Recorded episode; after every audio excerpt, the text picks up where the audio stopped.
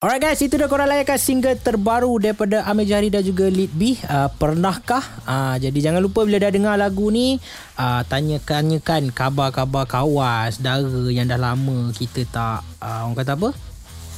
Bertegur siapa ke kan? Update sikit. Nah, tanya khabar lah senang cerita. Okay, Meh. Ya. Uh, kita nak tanya juga tentang kemunculan kau di uh, sekali ni punya scene sebagai hmm. Amir Jahari. Yo. Apa pandangan kau untuk Amir Jahari seterusnya? Plan kau dan sebagainya. Hmm. Selain daripada ada album ketiga yang kau bocorkan tadi, akan ada Ah. album yang ketiga. Mungkin selepas ini. So uh, meja hari lepas ni aku try untuk um, buat ikut suka aku lah. Oh. Ah. Eh itu Amir Jahari tu.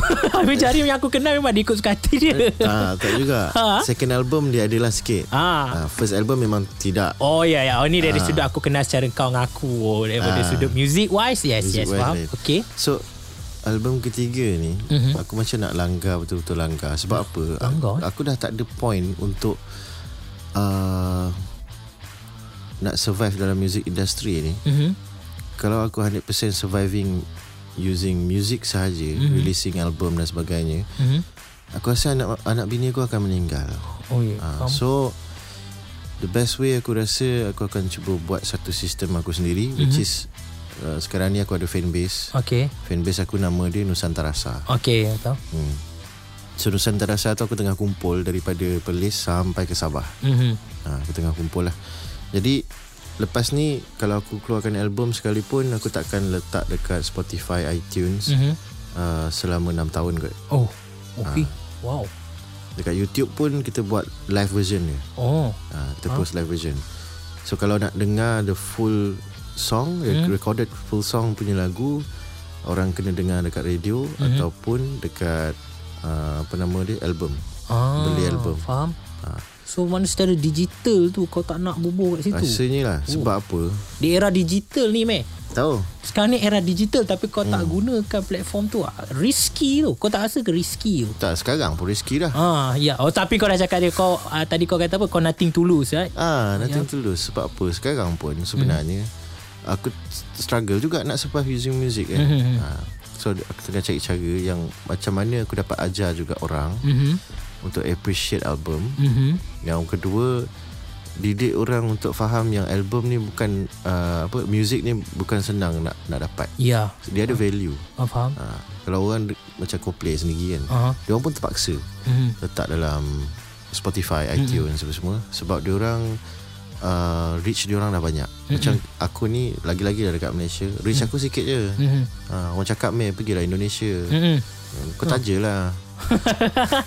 Jangan cakap je. Betul lah. Kan? Kau ingat murah. Tak murah. Ha, satu lagu pun RM10,000 harga dia. Oh. Mana ada satu lagu uh, RM1,000. Mhm. Kan cost dia lagi kita buat benda profesional. Kita bukan buat benda yang um, main-main. Mhm. Kalau main-main boleh lah Independent uh, Independent scene semua sekarang ni Boleh cut cost Hmm. Satu single boleh jadi RM2,500 Faham. RM3,000 kan Tapi untuk aku yang Professionally Mhm. Buat benda ni uh, Dengan tim-tim aku yang professional Harga kita orang mahal Ya, faham. tu orang bukan murah Faham?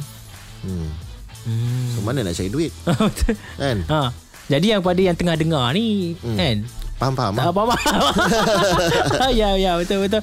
Alright guys, itu seni, dia. Seni ni ada value guys Mm-mm. uh, Dia bukan seni ni macam Value dia tu bukan dekat hiburan Mm-mm. Value dia dekat cerita dia Dekat manfaat dia Dekat muzik dia ada penceritaan Dalam muzik dia ada cerita Dekat lirik pun ada cerita Hmm. Dua-dua tu bercerita sebenarnya Betul. Menjadi satu ha.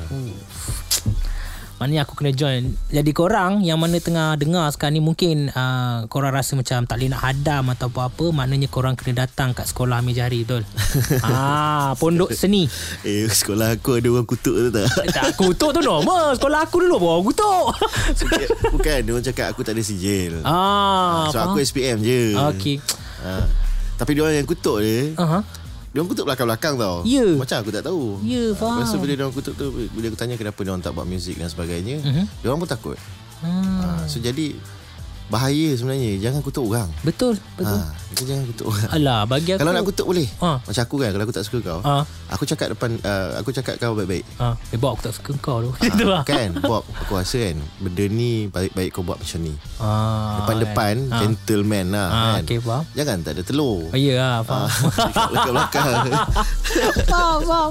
Okay, okay. Alright. Tapi tak apalah bagi anggapan aku sebenarnya pasal kau tak ada CJ tu sa, itu subjektif tapi aku lebih memandang kepada kita ada istilah baru iaitu ijazah ijazah jalanan itu. Maksudnya Oh, ah itu which mean kau punya experience mm-hmm. ah yang di collect dan kau share itu juga boleh dikira juga. Dia tak semestinya nak kena ambil secara formal. Mm-hmm. ah begitu. Alright. So ini dia ambil jari. Inggah jom layankan. Let's go. Alright guys, pejam celik, pejam celik. Kita dah sampai penghujung untuk lepak-lepak borak-borak dengan Amir Jahari di sini. Uh, Amir Jahari selamat kembali. ya Uh, Thank you. Dan good luck untuk single terbaru dan seterusnya untuk career muzik Amir Jari. Jadi meh, uh, orang kat luar mungkin nak follow kau. Dengar sekarang kau dah ada dekat TikTok buat live, boleh minta lagu dan sebagainya. mungkin orang nak follow kau kat mana meh?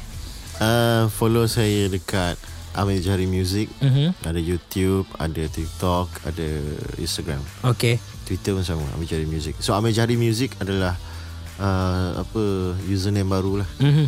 untuk semua social media Amir Jari Amir Jahari Music eh. M-U-Z-I-K Alright, so korang semua jangan lupa follow dan jangan lupa untuk tengok uh, lagu ni di YouTube.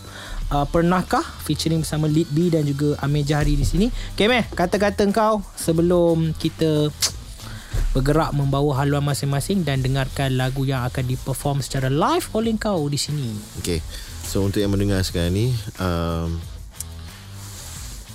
Kita rakyat Malaysia sebenarnya perlukan Pemahaman mm-hmm. tentang Muzik ataupun seni Mhm. Bukan semata-mata untuk release stress Atau healing Atau sebagainya macam, macam, Yes, macam bukan sekadar untuk escapism ya. escapism dan Okay. sebagainya.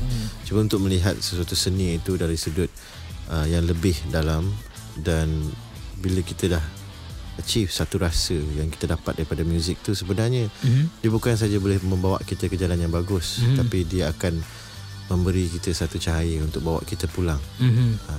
Sebab muzik ini tercipta daripada uh, Ya Latif. Oh. Uh, ya Latif yang maha halus yang maha lembut. Mhm. Uh, itu yang paling maha seni sekali adalah Mhm. Allah Subhanahu Wa Taala Ya.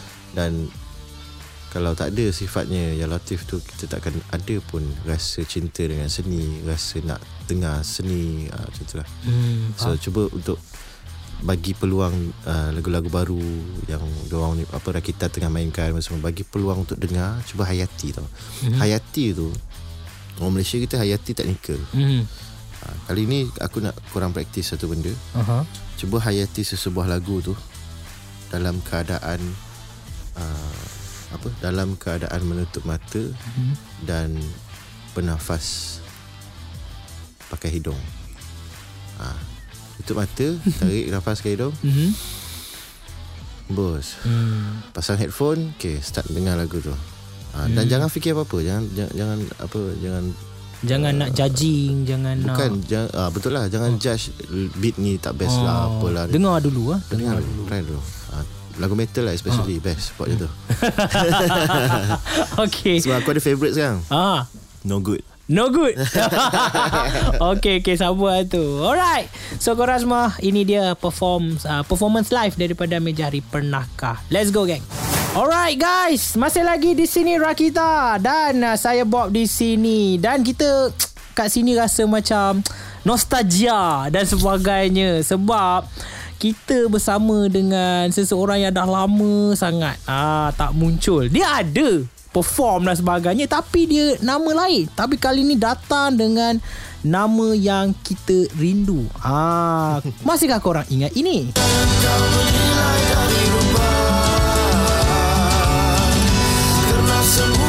Yes, kita ada Amir Jari in the house. Yeah, Assalamualaikum. Saya Atoy. Tu. okay. Meh, ah, first kali Assalamualaikum. Waalaikumsalam. okay, uh, mula kau nak datang sini aku banyak dalam minda dan sebagainya kan. Hmm. Uh, boleh cerita kan? Amir Jahari kembali. Dahulunya hmm. kau macam tak nak Amir Jahari ni. Kau nak Ha. humble kan. Kau pernah cakap kat aku, Amir Jahari dia ibarat kau letak dalam peti ais dia beku jap and then kau nak fokus pada hamba tapi hari ni detik 31 hari bulan Januari ni mm-hmm. kau datang sebagai Amir Jahari so yep. cerita sikit meh apa hal Uh, so tahun lepas hujung tahun mm-hmm. uh, ayah aku meninggal dunia. baik So dia kena kanser paru-paru. okey So dengan pe- pemergian dia tu masa mm-hmm. apa masa aku letakkan di dalam liang lahat tu, mhm tu aku bayangkan macam banyak legacy yang dia dah tinggalkan mm-hmm. untuk aku dengan adik-beradik aku. okey Tapi aku tinggalkan apa? Oh. Dua album je ke? oh Ah, okey so Amir Jahari tu aku kembalikan sebab uh, demi apa? Uh, appreciate nama Jahari kat belakang. Okey. Nama ayah aku. okey Uh, sebab tu aku kembali okey dan akan terus buat album rasanya sampai mampus aku. Oh So detik pemergian ayah kau Yang menyebabkan Trigger kau untuk Kembali as Amir Jahari lah Betul. So Daripada segi muzik punya Direction Masih sama Okay, okay, Dia macam music- Amir Jahari dulu Hmm, music direction dia kali ni um, sebab aku dah lama dalam industri dan Mm-mm. sebenarnya aku dah dah apa dah masak dengan arrangement mm-hmm. apa semua kan. So album ketiga yang aku bakal buat. Oh, aku buat album ketiga. Oh, okay. oh Rida dah bagi tahu Ah, dah bagi tahu dah. okay. So album ketiga yang aku bakal buat lepas ni direction semua uh, aku produce by myself dengan mm-hmm. arrange sendiri lah. Oh Baik baik baik. Alright Tak sabar nak dengar kat situ. Alright kita banyak nak borak Pasal Amir Jahari. Sebab Amir Jahari pun ada single terbaru Yang dia keluarkan Iaitu Pernahkah? Amir Jahari bersama dengan Lead B. Mm. ha, So kita akan borakkan Pasal benda tu. Tapi let lu jom Kita imbau kembali. Kita ada Amir Jahari Dan juga Noh Saleh. Ini dia Sang Perindu. Let's go Alright Masih lagi kita ada kat sini. Amir Jahari guys. Wow. Wow sikit Wow. kau, kau jangan hanging aku ha? Dia minum air. Okay Okay Meh. Ah. uh, Kita nak cerita sikit. Tadi ada borak dengan kau Pasal Kita nak cerita pasal lagu Kau petik tadi Sang Perindu Yang kita dengar hari. Kau rasa tu paling kapak lah Kau buat. Uh, Sebagai guru Di pondok seni Cikgu Songwriter Kau rasa Stress Kau tak rasa ke Kau buat lagu Kadang-kadang nak kena push Mhm. ha, Nak kena keluarkan Sebab rasanya kau macam tak berapa Suka dengan Sang Perindu ni Adakah sebegitu? ah, dia in terms of lirik macam kau cakap tadi, Ah. aku pun suka. Ha, okay. Uh, tapi in terms of uh, melody wise sebenarnya lagu tu lagu yang aku cuba elak untuk buat sebenarnya. Hmm. Sebab as a songwriter, Mhm. kau kena ada satu sifat iaitu sifat mengkaji Mhm. dan sifat uh, explore. Ah, Okay. faham. So bila kau mengkaji dan explore, kau tak boleh stick dengan satu bunyi yang kau suka je. Okay. Kau kena dengar semua, kau kena belajar semua. Mm-mm. Kan? Ha, so itu adalah cubaan dekat Sang Perindu tu lah. Mm. like, bunyi yang dulunya uh, bukan dulunya lah sekarang ni lah sebenarnya bila dengar balik macam I'm trying too hard dengan lagu ni sebenarnya okay, okay. Okay. Kau, kau sendiri rasa macam cringe sikit ah, macam ada tu. cringe ah. sikit Ah, lah tapi orang lain suka Alhamdulillah Ya, okay. Alright. Tapi banyak meh, banyak orang yang aku borak, kadang-kadang dia tak suka dengan lagu tu tapi orang lain suka. Hmm, Sebagai dia yang mencipta lagu tu dia tak suka tapi orang lain suka. ha, selalunya macam tu Ah, kan? sebab Alright. songwriter dengan orang biasa tak sama tau wavelength frequency dia tak sama Okay, kau tak rasa itu wujudkan satu macam konflik dalam diri seorang pencipta lagu? dia Macam bukan konflik dia, lah dia macam mana? dia adalah uh, kalau you guys nak faham songwriter ni macam mana kan Mhm. dia orang ni ada dunia dia orang Okay. ha, dia orang ni ada dia orang punya uh, understanding tentang music tu lebih daripada orang lain sebab tu dia orang jadi songwriter Ah? Ha, so bila dia orang buat lagu tu Mhm. untuk beginner songwriter kan selalu dia orang cakap aku ada writer block lah Ah, okay, okay. kan okay. selalu orang cakap macam tu Ya, ya. susah nak buat lirik susah buat melodi apa semua sedangkan sebenarnya writer's block tu ah, hasil daripada kurangnya kajian kurangnya uh, practice kurangnya explore Ah. tu je sebenarnya so bila Oh. tak ada set of skill yang cukup kita akan block macam asal aku buat lagu ulang-ulang bunyi sama ni. Ah, dia akan jadi macam tu Faham? Tapi kalau satu lagu tu dah hit. So kau tak rasa ke dia akan buat lagu yang sama sebab dia dah tahu market lagu macam ni yang orang nak. Okay, ni beza tau. Ha. Satu seni, satu lagi industri. Ah. Dua benda ni berbeza, kita sambung lepas ni. Alright. Kau lah yang jadi announcer radio. okay, aku okay. Jom kita layankan ini dia Force Ghost dengan Bleach Blonde PC Card. Let's go. Yes, itu dia korang layankan uh, Amir Jahari. Aku juga manusia dan saya juga lepak dengan penyanyi asal lagu ni Amir Jahari di sini. Ya, saya. Okey, cerita pasal tadi Meh. Uh, kita sambung. Uh, hmm. Kau bezakan apa? Industri dan juga seni. Yes. Ah, so apa beza kedua-dua ini? Kau nak adakah kau nak kata orang kat luar tu tak reti menghayati seni? Okay. Ha. Hmm, ui, isu ni bahaya betul eh? Aku saja nak trigger kau ni. ha. Okay, tapi semua kena faham mm-hmm. yang seni ni dia berbeza dengan hiburan. Okey. Okay.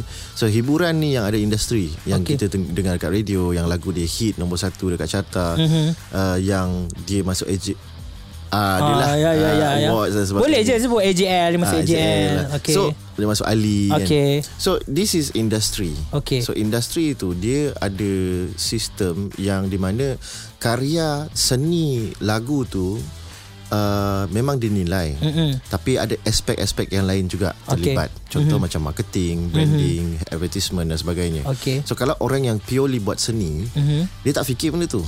Oh Ha, dan sebab itu juga kenapa orang macam cakap Amir kau kena buat satu lagu yang hit betul-betul Amir. Aha. And then masuk dalam radio And then hit gila Nombor satu dekat Malaysia And then semua orang akan kenal kau Aha. Okay objektif aku sebagai anak seni apa Okey Adakah aku nakkan benda tu Aha. Adakah aku nak nombor satu dalam carta mm-hmm. Dekat dekat Malaysia Mhm. uh, Dia contradict dengan Kenapa aku main muzik Mhm. At the Faham? first place Ah, kan?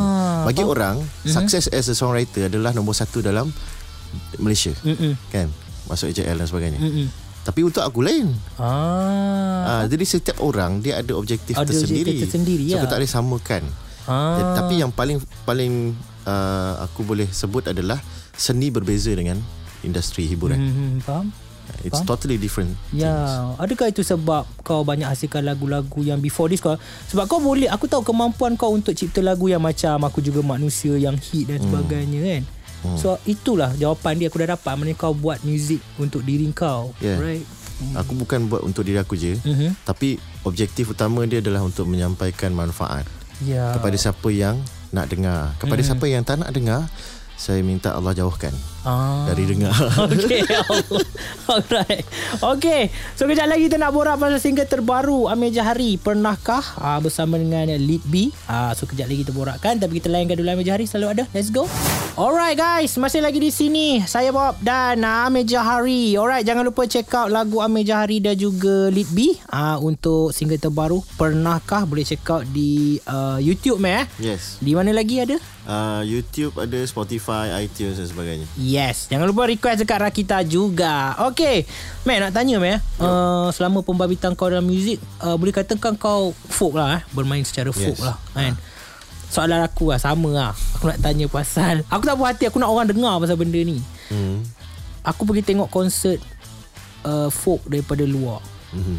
Orang ramai Mhm. Aku akui Dia punya performance Best Mantap Keren gitu Yes. Tetapi Satu sisi lagi Aku jadi risau Tahu tak Aku hmm. rasa macam Risau sebab in, uh, Penyanyi Indonesia tu Nadine Amizah lah Yang aku hmm. tengok tu Yes dia bagus Pandai Nyanyi dan sebagainya Aku risau dari sudut Malaysia Meh hmm. Apa kau boleh komen kat situ Meh Kenapa orang Malaysia Mungkin dia orang tak tahu Folk Malaysia mungkin Betul. Ah, Tu apa pandangan kau Okay, so soalan dia adalah uh, bila kawan kau jual barang, kau support tak? Selalunya Ini selalunya lah Ha. Minta free Selalunya Ah, Selalunya Minta free kan? Ah, okay, ah. dari sudut tu pun kita dah dapat Kan. uh, tangkap. Mhm. Okay, dia lagi besar, soalan lagi besar. Okay Uh, kalau let's say lah negara Malaysia Mm-mm. ada orang ni dia bercita-cita nak jadi benda yang orang tak faham contohnya lah. Mm. Tiba-tiba ada seorang ni dia nak bina roket dekat Malaysia. Okay Kan? Tapi ni budak sekolah menengah. Okay Kau rasa ada orang support dia tak? ah, Susah sebab Sebab apa benda tu macam mustahil kan? ah, Mustahil Untuk s- budak sekolah menengah Yes. Ya. Tapi tiba-tiba dia pergi NASA ah, dan NASA terima dia. Okay Lepas tu orang Malaysia semua puji dia. Ya Kan? ah, Semua claim, oh ni anak Malaysia. Okay So itu yang berlaku sekarang ni. ah, Dia mana, ada Maknanya masalah. nak Kena tunggu benda tu jadi dulu Baru kau nak appreciate Macam tu Yes. Dan bila dia appreciate pun selalunya ada yang dengki. ah, Ah, itulah Malaysia. Ah, Malaysia ni makan nasi lemak. Aha. Dekat Indonesia dia tak makan nasi lemak. Ah. Faham Faham So orang Malaysia kita ni alhamdulillah kita dalam negara yang nusantara, Mhm. dalam negara yang terlindung, tak ada bencana yang besar-besar sangat Mhm. dan negara kita ni masih lagi mengamalkan adab, Mhm. sopan santun Faham. pada orang tua dan sebagainya. Tapi ada satu sisi orang Malaysia kita yang kita perlu kita sendiri pun perlu ubah. Mhm. Ha, jangan jangan suruh orang ubah dulu tapi kita cuba Kita ubah buat diri cuba kita dari sudut diri kita lah. Hmm, okay. Betul. Semua ni ni aku rasa lah ini ideologi aku lah. Hmm. Untuk sesuatu uh, negara itu Mhm. dapat mengubah persepsi tentang appreciate barang lokal, Mhm. dia kena ada perang. Oh, okey. Ha. Faham? Oh. Perang. Tapi benda ni, Dah, dah, itulah dia. Maksudnya apa? ya okey lah, okey lah faham. okay, lah. kita tengok COVID. Okey. Betapa bersatunya rakyat Malaysia. Ya ya. Orang- Maksudnya kena kena ada satu asbab yang menyebabkan mereka kita ni Yes. semua bersatu Betul. tu. lah. Jangan perang, aku takut. Tahu aku pun takut. Ah. Sebab aku aku jumpa seorang profesor dekat Ah. uh, Sarawak last time dekat Okay. Miri. Ber, berat lepak borak dengan dia tau. Hmm. Hmm. dia cakap Tu aku cakap dia Betul tak bang Kalau kita nak buat ni Mindset macam ni Kita ubah ni Kita kena buat perang Mei Macam mana kau boleh Jump into that conclusion Jika hmm. aku Sebab uh, Aku cari cara Untuk Bagi rakyat Malaysia Dapat Bersatu tau Mm-mm. ha, Tak kisahlah Tak ada racism Mhm. Bumi Putra tu Semua bagi dekat orang uh, China India pun bagi juga Mhm. Sebab apa Kenapa orang Malaysia takut sangat Hmm. ha. Even macam PM kita sekarang pun Orang takut dulu Mhm. Takut sangat nak support dia kan Mhm.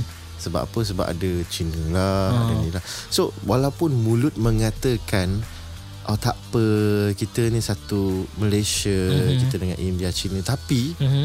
Hakikat dia orang tak re, Tak act macam tu Oh, semuanya hanya di mulut lah bagi Di kau. mulut. Ah, okay. Tak kisahlah dari sudut uh, re, apa dari sudut bersatunya apa racism tu mm-hmm. ada masalah racism tu Mhm. tak kisahlah belak, uh, masalah dari sudut support lokal barang lokal Mhm. tak kisahlah dari sudut uh, apa claim bila benda tu berjaya je baru dia claim Mhm. So benda-benda masalah ni semua berpunca daripada masalah diri korang sendiri. Jati diri. jati diri. Hmm. sebab apa? Dari kecil. Kita tak diajar tentang falsafah hidup tau. Ya. Ha, kalau kat Indonesia dari kecil dia orang diajar tentang memahami uh, apa? Kata-kata pujangga Mhm. daripada Ari, daripada Plato, daripada Ibn Sina, daripada kat Malaysia ni Mhm. kecil masa dari dari kecil sampai besar uh, apa membina pelajar yang berkualiti tinggi dalam skor. Ah, faham? Tapi skor tak faham buat apa. Ah, faham, faham. Ha, so okay, Indonesia rendah tau dia punya ni pencapaian. Mhm. Tapi pemahaman dia orang tinggi. Ah. Itu beza dia. Oh, faham, faham. So, So kita lebih sini- teknikal. Ya, ya, ya. Faham jati diri tu ah. Jati diri, Jati Kau diri. masih juga sebut jati diri ya? Jati diri aku rasa aku rasa point yang paling betul adalah jati diri. sebab aku rasa itu paling uh, betul lah. sebab bila kita suka kita, kalau kau ada jati diri Ah. yang betul terhadap negara kau, aku rasa negara kita boleh achieve apa saja. hmm, Patriotik sifat patriotik Yes. Alright, itu dia. Korang semua dah dengar uh, kami berdua uh, berdiskusi secara keras di sini. so kejap lagi Amir Jari akan uh, belanja korang satu live performance. So jangan pergi mana-mana. Terus Dan kita. Ha. ah, Dan aku nak lupa nak cakap satu ni Apa? Ah, dan nantikan nanti akan ada siri podcast daripada kita punya announcer Bob. ah, kita akan buat satu podcast siri, siri- apa siri, siri podcast. Oh, okey okey. Kejap lagi kita cerita pasal podcast tu. Ah. Ada ada satu lagi. Alright, kembali lagi bersama saya Bob dan juga Amir Jahari di sini guys. Okey, kita nak borak pasal single terbaru daripada Amir Jahari. Jom kita dengar sikit. Tanyakan Tanyakan kabar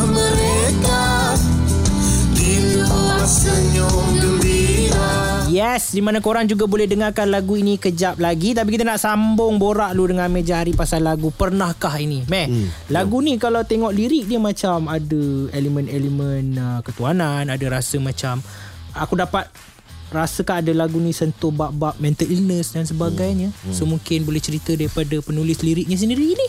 Yes. So uh, kalau kita nak cerita set mental illness kan, sebenarnya mm-hmm. benda mental illness ni tabu tau. Okey, ya So betul. orang bila bila sebutnya mental illness semua macam oh kita perlu ada awareness tapi kita jangan cerita pasal benda tu. Oh. Kan? Selalu je. Oh, kita kan? kena buat mental uh, apa uh, awareness pasal benda ni. Okey. Tapi dia tak cerita benda tu sangat. Okey. Sebab apa? Aha. Sebab takut dia triggered. uh, dia orang ada banyak takut Okay. kan uh, so lagu ni basically dia adalah nasihat yang umum lah general Mhm. Untuk kita sebagai manusia dekat Malaysia ni yang memahami adanya manusia yang ada sakit Mhm. ada penyakit iaitu mental illness ni Mhm.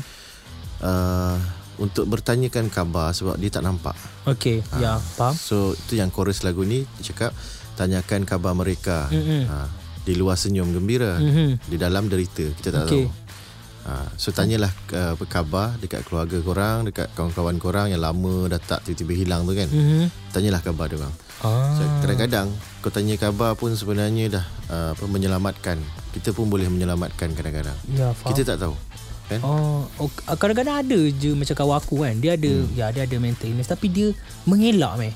dia memang macam tu Ha, so tapi so, kita kena keep on tanya juga ke macam mana meh? bukan uh, apa kalau boleh lepak dengan dia Aha. tapi tak payah borak pun tak apa kau duduk Kau sebelah duduk dia je sebelah pun. dia. Ha. Relax dan kadang-kadang dia memang tak nak ada orang pun Mhm. kadang-kadang kan tapi kau push juga untuk kau pergi situ ha. Faham? sebab ni kalau yang tak kalau yang tak nak diagnose Mm-mm. dekat yang pakar Mhm. kau kena push dia Hmm. ha, sebab dia orang ni takut Faham? ramai ramai orang takut Ya, aku rasa sebab mungkin uh, dia orang rasa stigma pergi jumpa yes betul psikiatris ataupun ni dia orang rasa macam dia orang sakit dah kan Ah, macam tu. Ha, Lepas tu dia orang jadi lagi sakit Bila mm-hmm. orang ingat yang dia orang ni macam tak ada Tuhan Ya. Yang tak semayang mm-hmm. Padahal ada orang Ada yang ustaz pun ada mental illness Ya, betul. kan? Ha. Mm-hmm. Jadi stigma masyarakat ni menakutkan dia orang jugalah sebenarnya Hmm, baik. So bila dia diagnose tu kan disahkan kan Mhm. ha. Baik. Baik, faham. Lagu ini mengisahkan tentang itu dan uh, cerita sikit tentang pelibatan Lead B. Ha, mungkin kau boleh cerita sikit Lead Ah. B ni, siapakah beliau? So Lead B ni special One of aku punya talent yang Aku rasa Macam mana eh? Sepanjang aku dalam industri ni Bob mm-hmm. Aku cari Aku suka cari talent tau Okay. Even dekat TikTok pun Swipe-swipe tengok orang macam perform semua kan Mhm. Ada yang aku dah lock dah Okey. ha, So sama macam Lead B ni dia Aku jumpa dia dekat One of reality show Dekat TV Sarawak Okey. So masa tu aku jadi juri And along the way tu Aku nampak tau Yang dia tak selesa dalam program tu Okey. And then dia susah nak cope dengan Mhm. apa yang dia orang tengah uh, apa? Dia orang tengah bagi tugasan setiap Okey. minggu semua kan. Mhm. So so Lloyd Lead B punya tona suara ni dia ada identiti yang kuat dekat satu pendirian dia. Mhm. So dia tak dapat nak jadi versatility. Okey. Ha, so bila yang dia masuk tu aku tengok ke salah salah tempat kau masuk ni. Oh, Itulah. okey, okey, Ah, faham. Sepatutnya buat album. Ah. Kau bukan buat uh, apa masuk tandingan reality kan. Ha ha. Sama macam aku dulu lah. Ya, ah, sama macam kau dulu. AF dulu kan ha. So Bila uh, Aku dengar suara dia and Then Dia tak tak Sampai tengah-tengah program pun Dia dah keluar Mhm. Dan bila dia dah keluar tu Aku memang dah letak niat Kalau apa, ada rezeki lebih Mhm. Dan perlukan penyanyi perempuan Untuk duet Mhm. Memang dia lah Dia lah. hmm. Sebab dia dengan ton, ton suara aku ngam Ah, faham. Itu yang blend Lagu ni jadi blend tu Aku tak ngam eh. Aku dengan kau. Boleh Tapi kau rap kan Okey. 16 baris okay Alright So kejap lagi korang boleh layankan lagu Pernahkah ini Amir Jahari dan juga B So let-let lu Terus sekali lagi dah Let's go